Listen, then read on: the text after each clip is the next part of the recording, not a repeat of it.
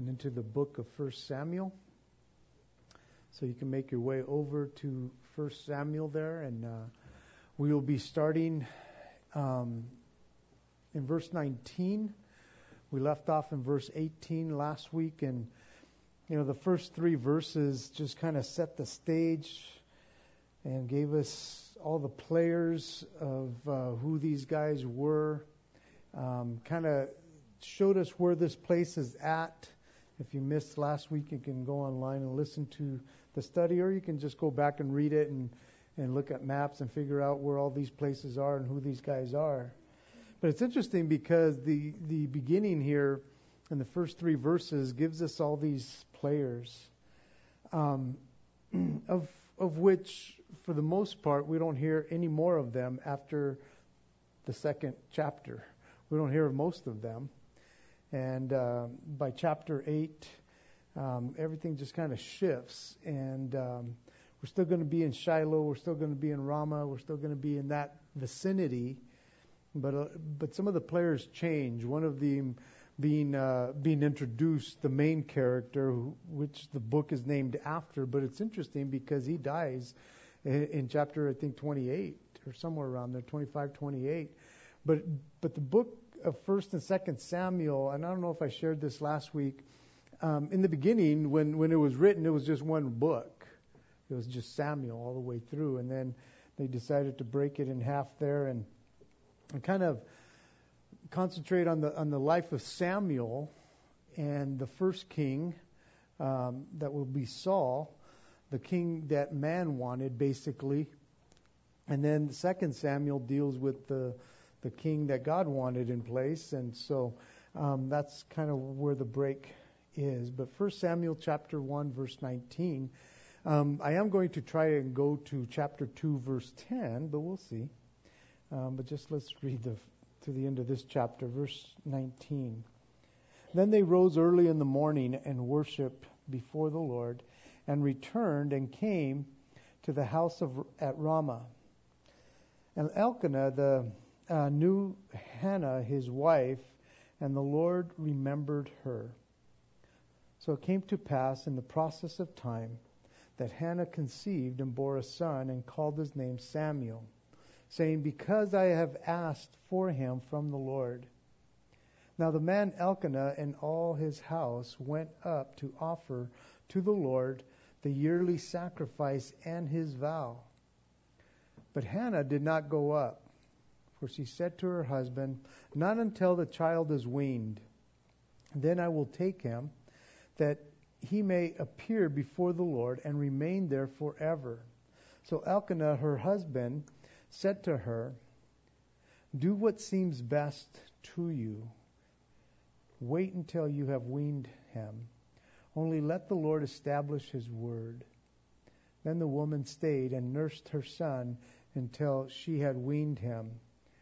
Now, when she had weaned him, she took him up with her with seven bulls, one ephah of flour, and a skin of wine, and brought him to the house of the Lord in Shiloh. And the child was young. Then they slaughtered a bull and brought the child to Eli. And she said, My Lord, as my as your soul lives, my Lord, I am the woman who stood by you here praying to the Lord. For this child I prayed, and the Lord has granted me my petition which I asked of him. Therefore I also have lent him to the Lord. As long as he lives, he shall be lent to the Lord. So they worshiped the Lord there. So they rose up early in the morning the next day and they worshiped the Lord. El- Elkanah and his two wives, Hannah and Peninnah, had been making this journey for years.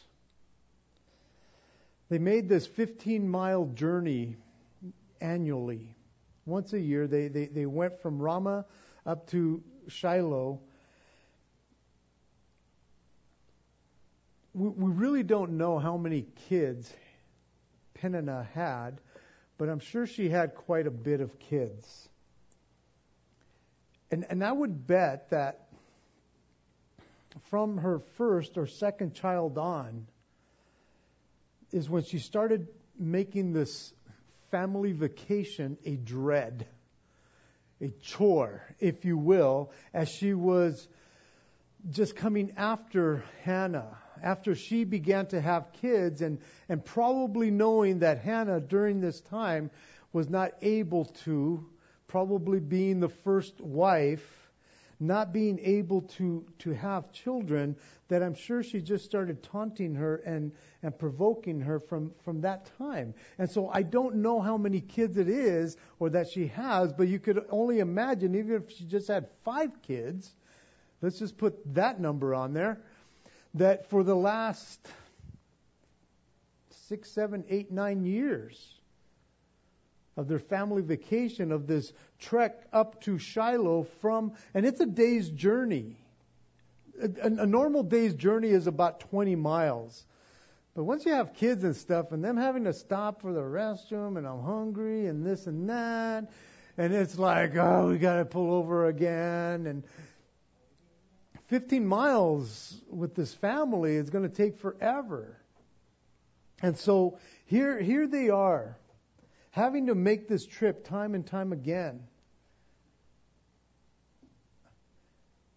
We, we, we, did see last week that Hannah poured herself out to the Lord.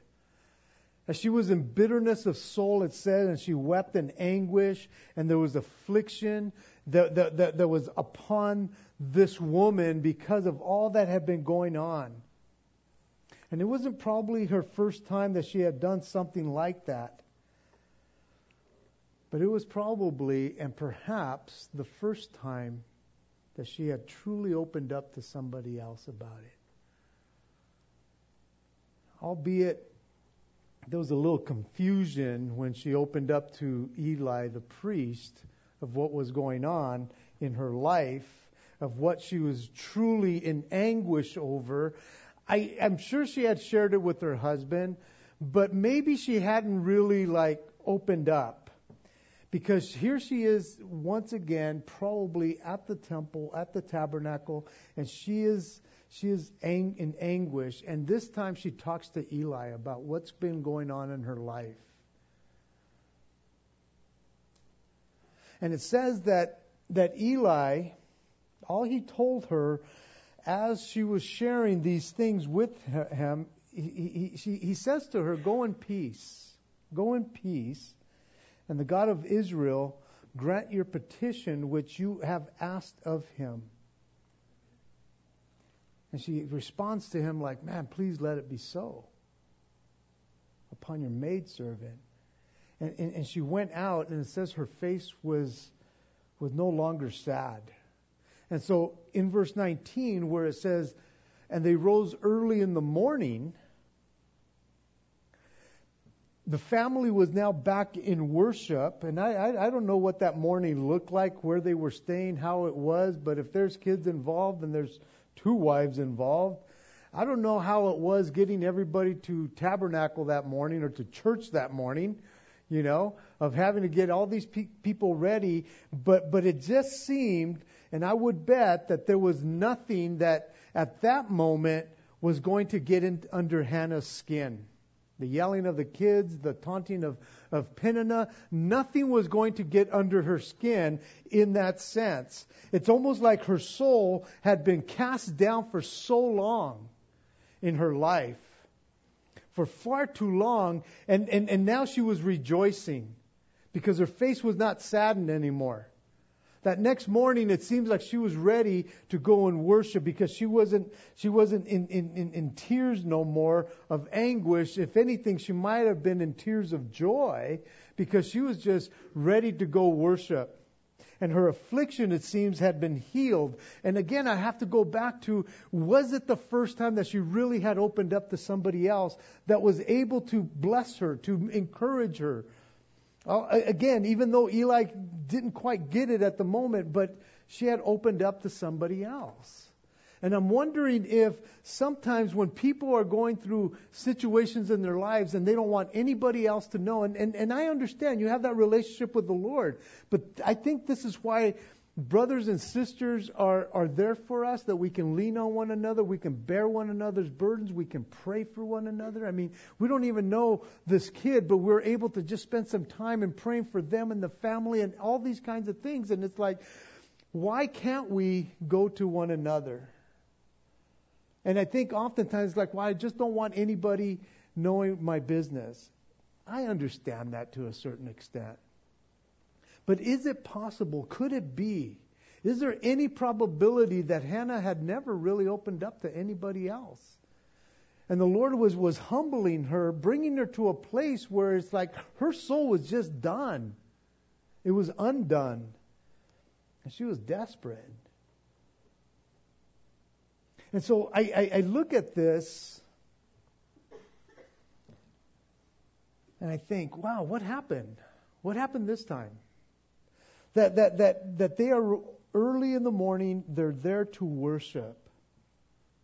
And all Eli had said to her, and it must have blessed her dearly go in peace. Go in peace. May the God of Israel grant you your petition. Could it be that now, even just hearing those kinds of words from somebody else that blessed her, could it be that now Hannah was was finally just resting in the promises of God. I mean, I could it be? Could it be that she was just resting? We, we, we don't know what happened that night in Shiloh between her and her husband. But we do know that it says here that after they worshiped, that they went, they returned back to Ramah. Now, it does kind of tell us what happened after they got back to Ramah. But even if it had been a couple of days from the time that she was in the temple in anguish, and this man just basically blesses her or prays for her, and it took them a, a, a while back, a, a, few days to get back to Ramah. And it says that when they got back that the husband knew his wife. I believe that that it was just simply that Hannah was at rest. She was at peace. She was good. Her soul was okay. I, I, I don't know, except that it says at the end of verse 19, and the Lord remembered her. The Lord remembered her. And this is one of those times that that I, I really don't understand this. I, I, I don't know exactly what that means because it's not like the Lord had forgotten Hannah. I, I, don't think he had misplaced her file and it was more like out of sight, out of mind. And the Lord has other things to do, and and, and didn't like Hannah. Who I, gosh, I, I got so many people to think about. Hannah, who? Which one's Hannah? I, I, I don't think it's like that. If anything, I think, and I, I, I have to put in perspective for me, oftentimes when I read stuff like this and I'm trying to figure it out, what do you mean he remembered her? I think oftentimes the way I, I look at it, it, it's a matter of, of, of, God's timing, His His sovereignty, he, he, Him knowing it all from beginning to end. I, I have to believe that that it is a matter of God's timing, and it is often for us that the waiting has to occur to bring us to a place of, of trusting Him with everything. And, and, and again, I, I, I know that oftentimes I'm going, but I do. I do that. And it's like, well, I don't know why God is not answering that prayer. And, and you feel like, well, I think He's just forgotten me. I don't think He knows who I am. And it's like, in His sovereignty, it will happen. But at this moment, I don't know why you feel like God has forgotten you.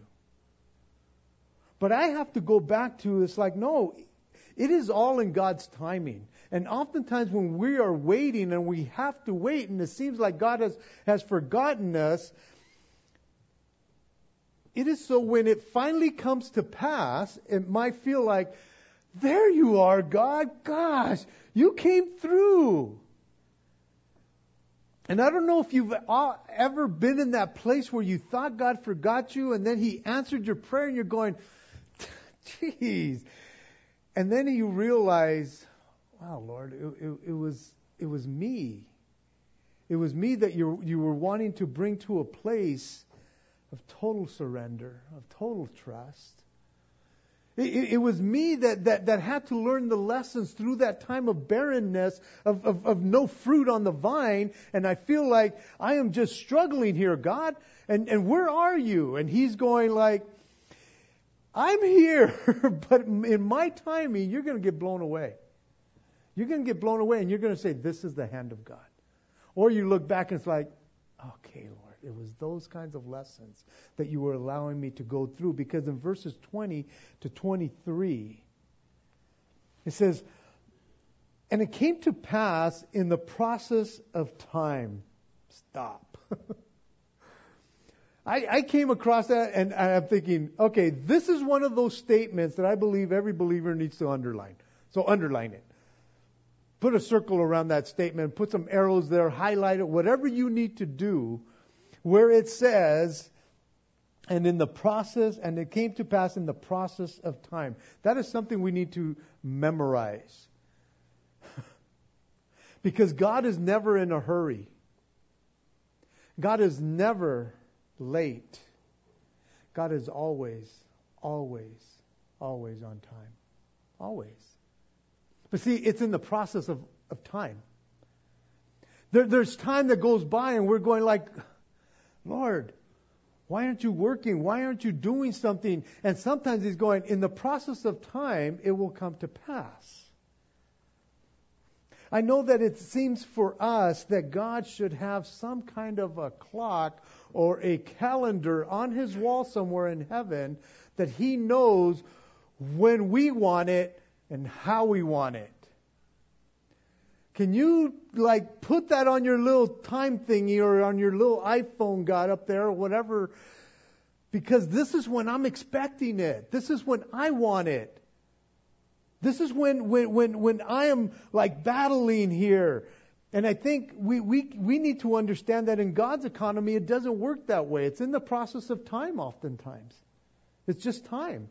And, and it's interesting because we feel like, well, I ain't got that much time. Right? How many of you guys ever felt I, I ain't got that much time? And God's going like, I don't have no time, but I will not be late in your life.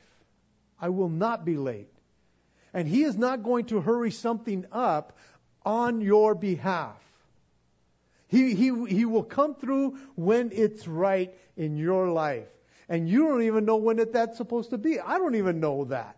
You know, I often, I do, I have timetables, I have expectations, I have all these kinds of things in my life too.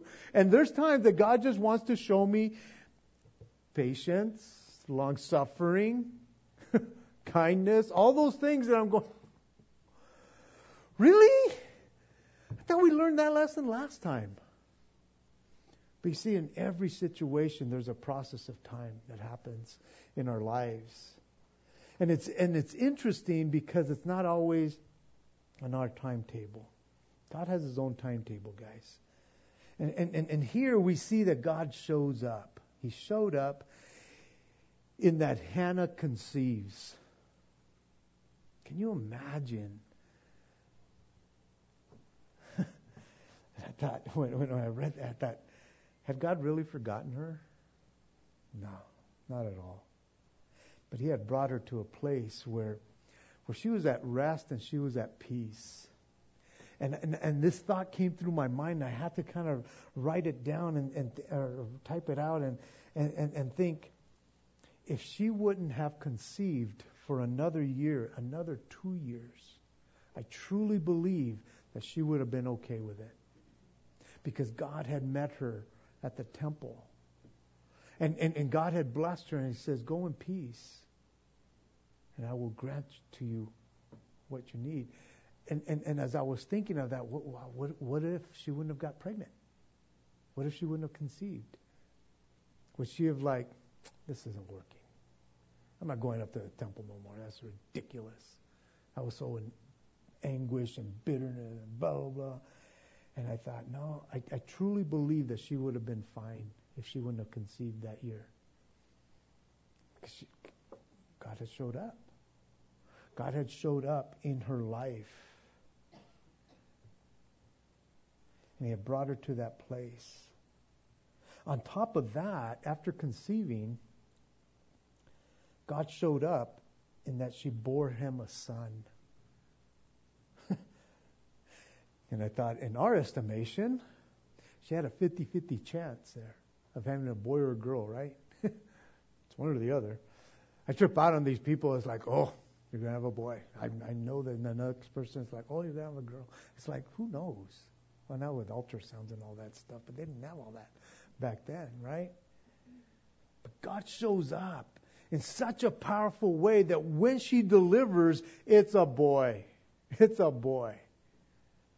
And I'm thinking, whoa, in God's perfect timing, in, in His perfect plan, this one had to be a boy.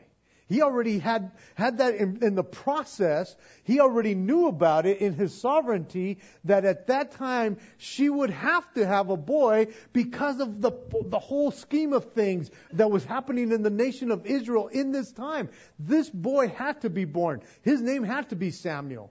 This man had to be born at that time, and it was Hannah that was going to conceive and bear this son. And so it's almost like, come on, Hannah. See, he hadn't forgotten you. He knew you from the beginning. He had it all planned out. But see, it's oftentimes after the fact that we're going, of course. But in the midst of not knowing God's perfect plan in our life, we battle, right? we battle with these kinds of issues, but it's like, no, God was going to show up. And then I'm thinking, okay, I know that he had to bring her to peace and, and all that stuff, but what if he wouldn't have been crying the year before, or that day before, or whatever it was? Would God still have showed up? Yeah, absolutely. Again, that's where I'm, you know, my mind starts like going and going. It's like, whoa, God knows exactly what he's doing. And they called his name Samuel. The Hebrew word, salah, means asked. And the Hebrew word sama means heard. And the word, the last two letters, El, is one of the names of God. And so Samuel means heard of God or asked of God. Now, the man Elkanah in verse 21 and all his house they went up to worship. They went up to, to sacrifice and, and to pay his vow, to, to do all that stuff. Now, I know that this trip to Shiloh was once a year. But Elkanah didn't miss it. He was there every year because it tells us year after year they were going. And as I was looking at this, I'm looking at Elkanah and I'm thinking, here he has these two wives. He has this family but he led his house. I, I don't think, well, I mean, I'm just assuming, I don't think that these wives were making him do this. I, I, as I was looking at this and, and, and thinking of, of how he did this year after year, I'm thinking, I, this guy was engaged in his family life, and he was the one that was, that, that, that was putting out there the things of God for his family. I don't think he was being forced to go up to Shiloh. I think he was looking forward to this because to him, he led his family. He, this man led his family. I know he had two wives. It's not the perfect scenario. I understand all that. But he led his family. He, he took care of all these kinds of things. And here's a man who was just as excited about the son with Hannah as Hannah was. He was so excited about having the son with the one that he loved. And yet, I, I, I, again have to believe that with or without a son from Hannah, he would have continued to lead his family. Because it just seemed that Elkanah had that character within him that he was going to lead his family, not his wives. They weren't going to be the spiritual leaders. He was going to be the spiritual leaders. He, eh, the, the spiritual leader. He was the one that was going to lead his family in the things of God. His yearly service of going up to Shiloh was his reasonable service, that he went and presented himself and his family. He brought, he brought them with, with him. And it's interesting that, that it says in verse 20, 21 that he went yearly to the yearly sacrifice and his vow. And last week we saw that there was a vow made by Hannah in verse 11. She made a vow to the Lord and she made or struck this deal with him. If you give me a son, I will give him back to you. He will be a Nazarite. No razor will touch his head. He will not drink wine. He won't even eat raisins. None of that. I am giving them to you. And it's interesting because in Numbers 30, it tells us that if a wife makes a vow and the husband hears of it or hears it, he could overrule her and tell the priest, uh huh, my crazy wife, man. She's making all these vows. New. But, but we see here that he heard about this vow and he did not overrule it. And he was excited about his son, I'm sure. I'm sure that, that when he heard the vow that she said, Hey, I am praying for a son, and, and, and if we have a son, I'm going to give it to, to the Lord. And he could have easily overruled and said, Nah, not my son. I want my son with me. But he didn't overrule her. And I don't think it's because she made him not overrule him. I just think he really loved the relationship that Hannah had with her Lord. Because I don't think he had that kind of relationship with Peninnah, his other wife. I don't think she had that intimate relationship like Hannah had. And so when she made this vow, he, as her husband, heard her and said, I will sacrifice with you. We're in it together. I, I, don't think he was henpecked. I think he was he, he had a heart to, to, to bless his wife, even if, he, if it meant losing his son. After all these years that they had prayed for a son and they desired a son, now he goes to, to, to, to sacrifice and to pay his vow that these two had offered up. These two had purposed it in their heart that they would do this and, in, and, and return him to the Lord, raise him in the ways of the Lord. And I like what he says to her in verse 20, 20, 23, where it says, Only let the word, only let the Lord establish his word.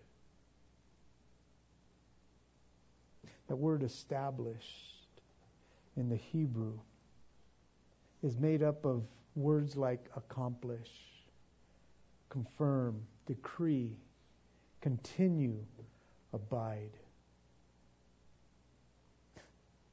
Only let the word abide. Let the word of the Lord abide. Let it continue. And, and, and, just to kind of paraphrase it, Elkanah tells his wife, What the Lord has showed you to vow, let it be established in our hearts. Let, let, let it be sunk into our hearts because we're in it together. Now, they would still have a few more years with him at home before they would have to take him up to Shiloh and leave him.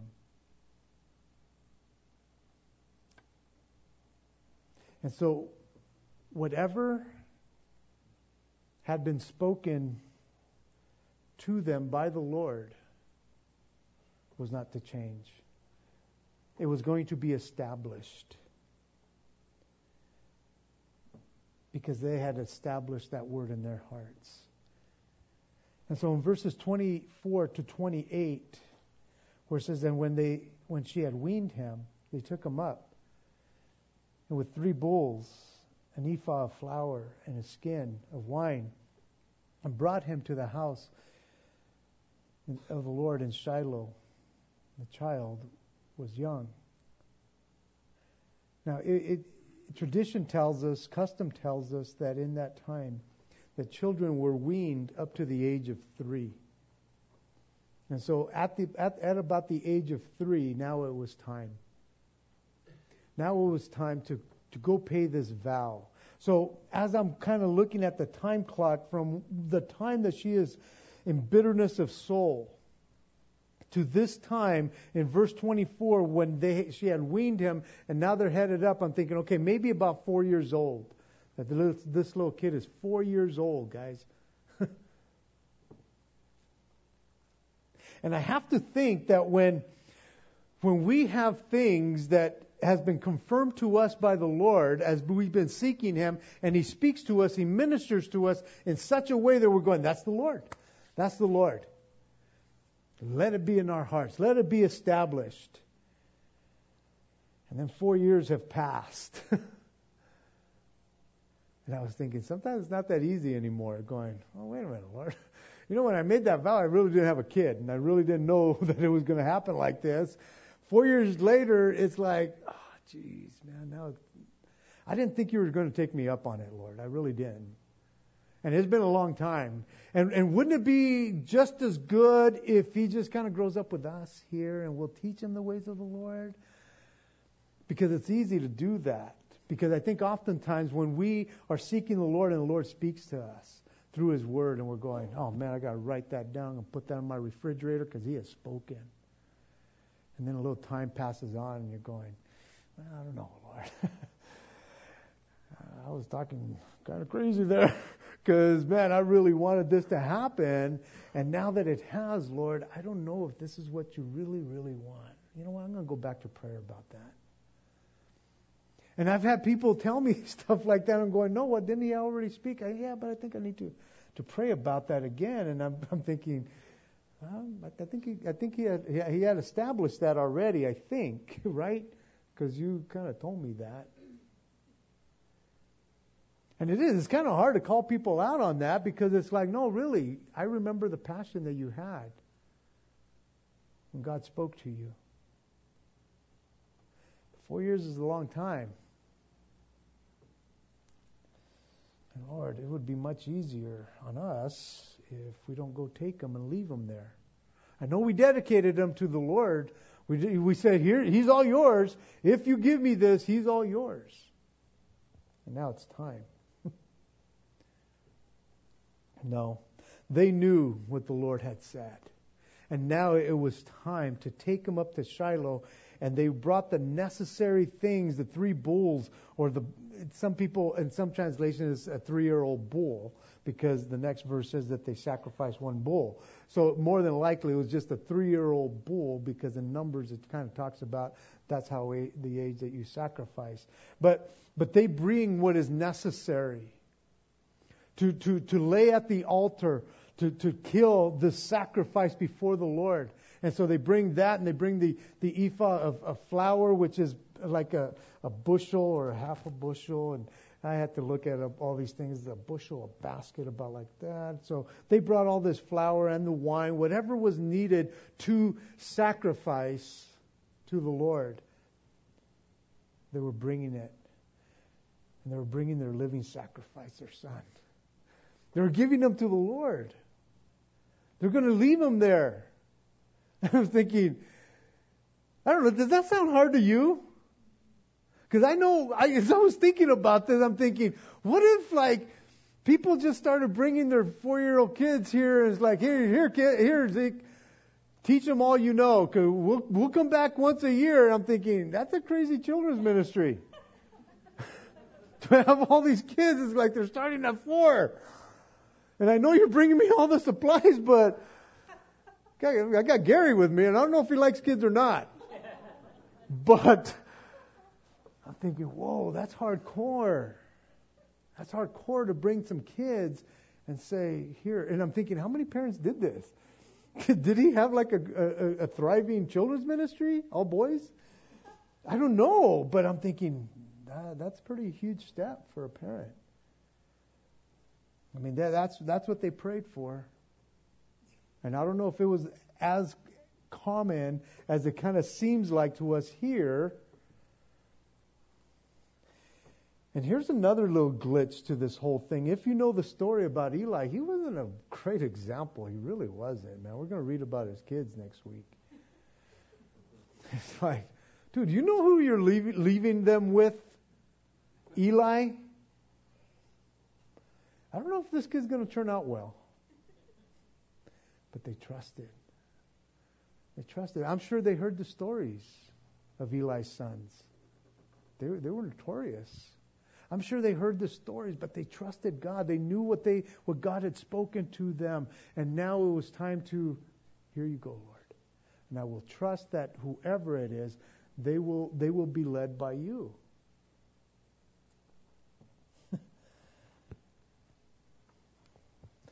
I'm assuming I'm assuming that the other times that that uh, Elkanah had had gone up to Shiloh I'm assuming that he had told Eli about this whole scenario that was kind of going on. It's like, hey, remember that drunk woman? Well, she wasn't drunk, but you said she was drunk. It was last year and the year before. Uh, we're going to give our kid to you, so you better be ready for this. I'm, I'm hoping that he gave him a heads up and didn't just show up with all the stuff. It's like, his name's Samuel. He goes to bed by this time. He does this. He likes it. He doesn't like that. But it's interesting because she goes up to him when she, because she hadn't gone ever since he's been born, ever since she cried out to him. She goes up and she introduces herself to Eli once again. Hey, remember me? I'm that drunk woman or the one you thought was drunk. And he's probably going, dang it, I, man, that just haunts me I messed up. She comes to him. She says, This is the kid that we've dedicated to the Lord. We have dedicated to dedicated him to the Lord. And here we are. Lord, do whatever you want. And I was just talking to somebody earlier before ministry that, you know, we, we, we dedicate our children to the Lord, especially if you've been here, you know, if you were raised in, in you know, or, or you've been raising your kids and you had your kids in the Lord. You know, we don't do baby baptisms, but we do dedications. It was like, here, dedicate them. Do, do the, what's that called? The, what was it? Kielbasa? Oh, Mufasa or whoever. Here you go.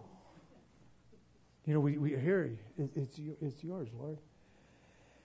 And we say, our kids are yours. And then, and then God wants to do stuff in your kid's life and going, whoa, whoa, whoa, Lord. you want to go on this crazy mission trip. I think they're they're being led in this direction, and I don't know. That's not my plans for them, God. My plans were this. And I could almost imagine God going, I remember, I remember you dedicating him to me and saying, They're all yours, Lord. I, I know you've given them to me.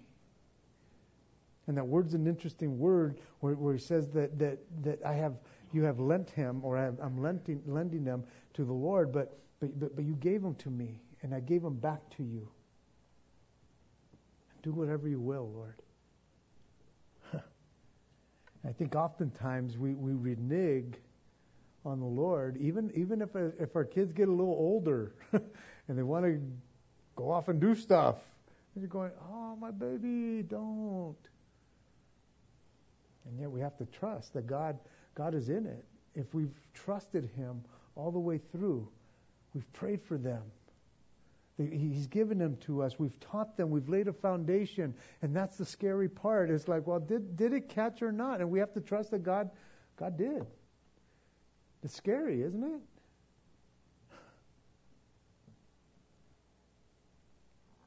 We have to put our trust in the one who entrusted us with our kids.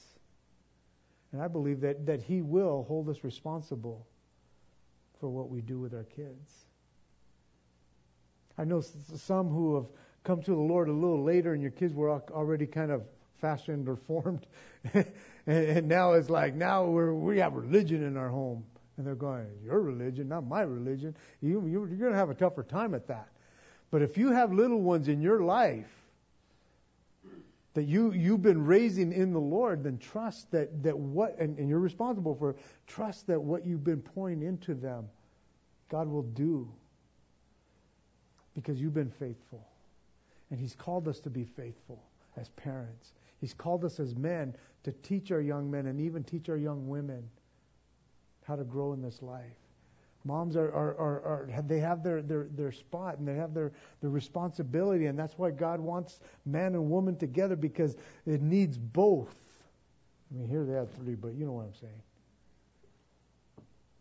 And I believe, like Elkanah, man, he was right on because he could have reneged and said, Woman, you're talking gibberish here.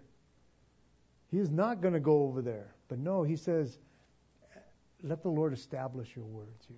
And so let's move on and let's just read the next 10 verses in chapter 2. Because it says at the end of chapter 1 that they, they worshiped the Lord there. And it says in verse 1 And Hannah prayed and said, My heart rejoices in the Lord. My horn is exalted in the Lord. I smile at my enemies because I rejoice in your salvation. No one is holy like the Lord. For there is none beside you, nor is there any rock like our God. Talk no more so very proudly. Let no arrogance come from your mouth, for the Lord is the God of knowledge. And by him actions are weighed. The bow of the mighty are broken, and those who stumble are girded with strength. Those who were full have hired themselves out for bread, and the hungry have ceased to hunger. Even the barren has borne seven, and she who has many children has become feeble. The Lord kills and makes alive. He brings down to the grave and he brings up. The Lord makes poor and makes rich. He brings low and he lifts up. He raises the poor from the dust, lifts the beggar from the ash heap to set them among princes and make them inherit the throne of glory. For the pillars of the earth are the Lord's, and he has set the world upon them. He will guard the feet of his saints, but the wicked shall be silent in darkness. For by strength no man shall prevail. The adversities or adversaries of the Lord shall be broken in pieces. From heaven he shall thunder against them. The Lord will judge to the ends of the earth. He will give strength to his king and exalt the horn of his anointed. As you look at, at the first verse here, where, where she begins to rejoice in the Lord and says that, that the horn is exalted in, in the Lord, and that means that she has strength. She has power. She has some kind of defense now in, in, in, her. And, and she's, she's rejoicing in your salvation. And that word salvation is the word in Hebrew, Yeshua. Joshua. Jesus. she was rejoicing in her salvation.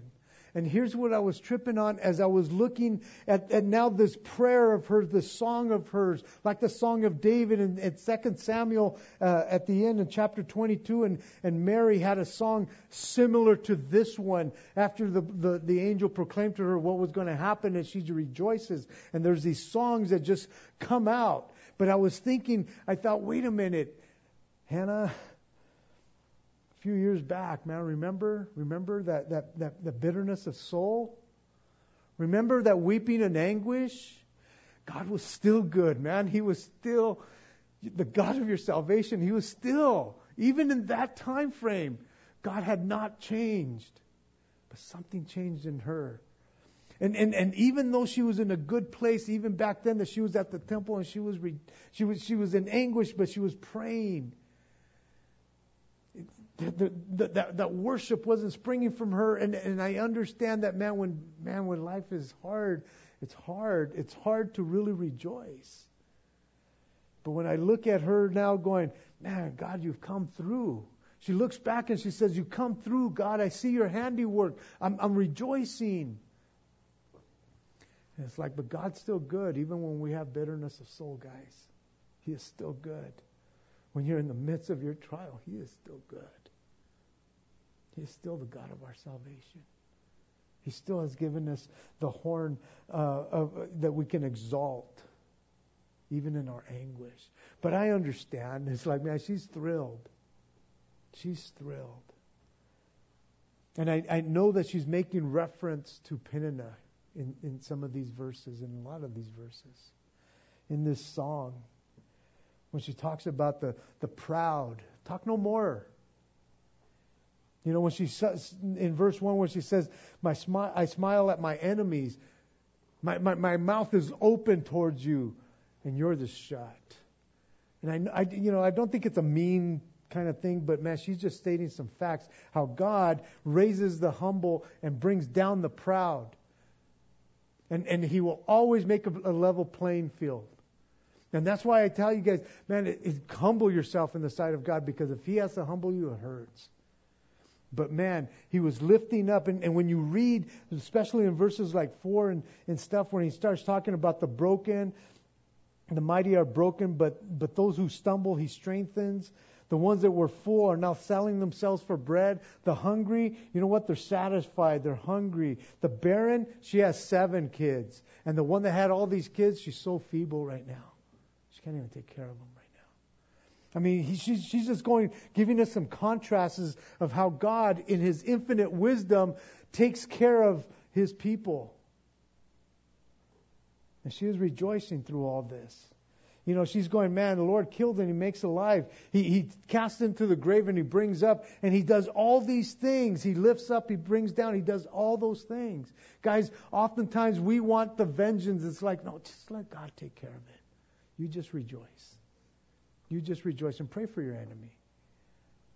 I'm, I'm sure she wasn't like, take, you know, like getting all in her grill and like, what's up, Anna? Uh, what's up?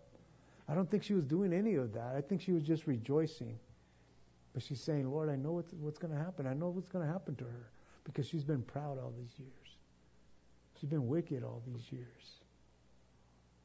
And so Hannah here exalts the Lord. She extols the Lord, man. She she she has an expectation of the Lord in the last two verses here. He will guard his feet guard the feet of the saints. But the wicked shall be silent in darkness. For their strength, for by strength no man shall prevail. The adversaries of the Lord shall be broken in pieces from heaven. He shall thunder against them. The Lord will judge the ends of the earth. And here are these two last portions. And he will strengthen his king and exalt the horn of his salvation. That is prophetic. There was no king yet.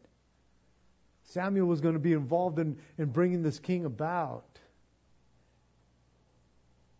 But the prophets of old have already mentioned that God would bring a king. And so this was prophetic. Speaking of Jesus, who's the anointed one but Jesus?